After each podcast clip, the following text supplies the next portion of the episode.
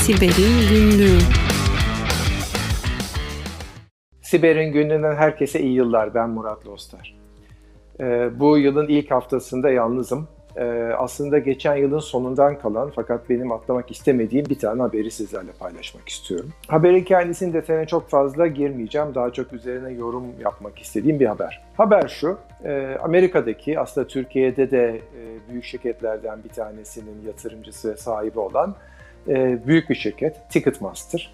E, bilmeyenler için Ticketmaster, gitmek istediğiniz etkinlikler için bilet alıp satımı gerçekleştiren, rezervasyon yapmanızı sağlayan dünyanın en büyük zinciri. Bu şirket Amerika'da kendi büyüklüğü orantılı düşündüğümüz zaman küçük olan topu topu on milyon dolarlık bir cezaya çarptırıldı mahkeme tarafından. Mahkemenin cezaya çarptırmasının sebebi ise bir şirket personelinin rakip bir şirketi, o şirkete zarar vermek, o şirketi hacklemek, o şirketteki e, sanatçılar, o şirketteki önemli büyük müşterilerin bilgilerini alıp onları çalmak üzere e, onlara e, aslında veri sızıntısına sebep olan aksiyonlar almasıydı.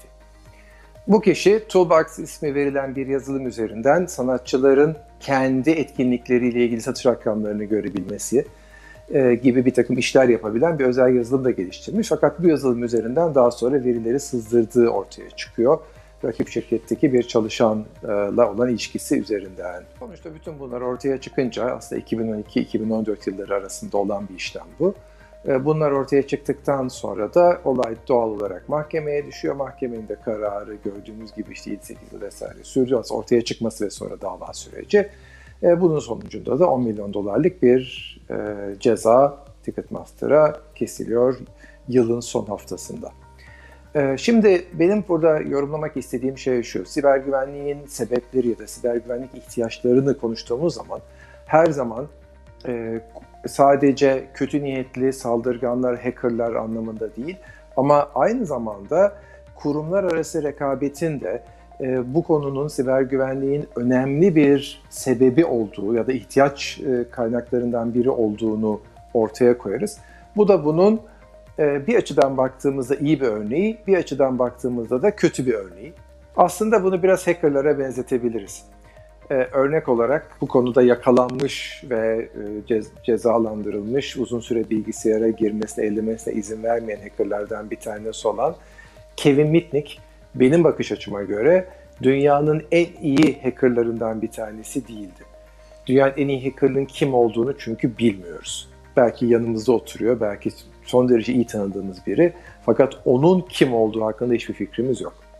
O yüzden dünyanın en iyi hackeri değil, dünyanın en ünlü hackeri diye olmak durumundayız. Bence Kevin Mitnick ya da onun gibi yakalanıp hapis yatan kişiler için.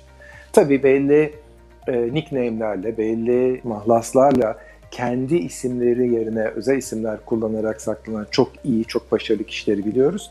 Fakat bunların da kim olduğunu bilmiyoruz. E, Ticketmaster'da burada aslında e, rekabetle belli alışverişler yapan şirketler arasında bunu kötüye kullanan en kötü şirket değil.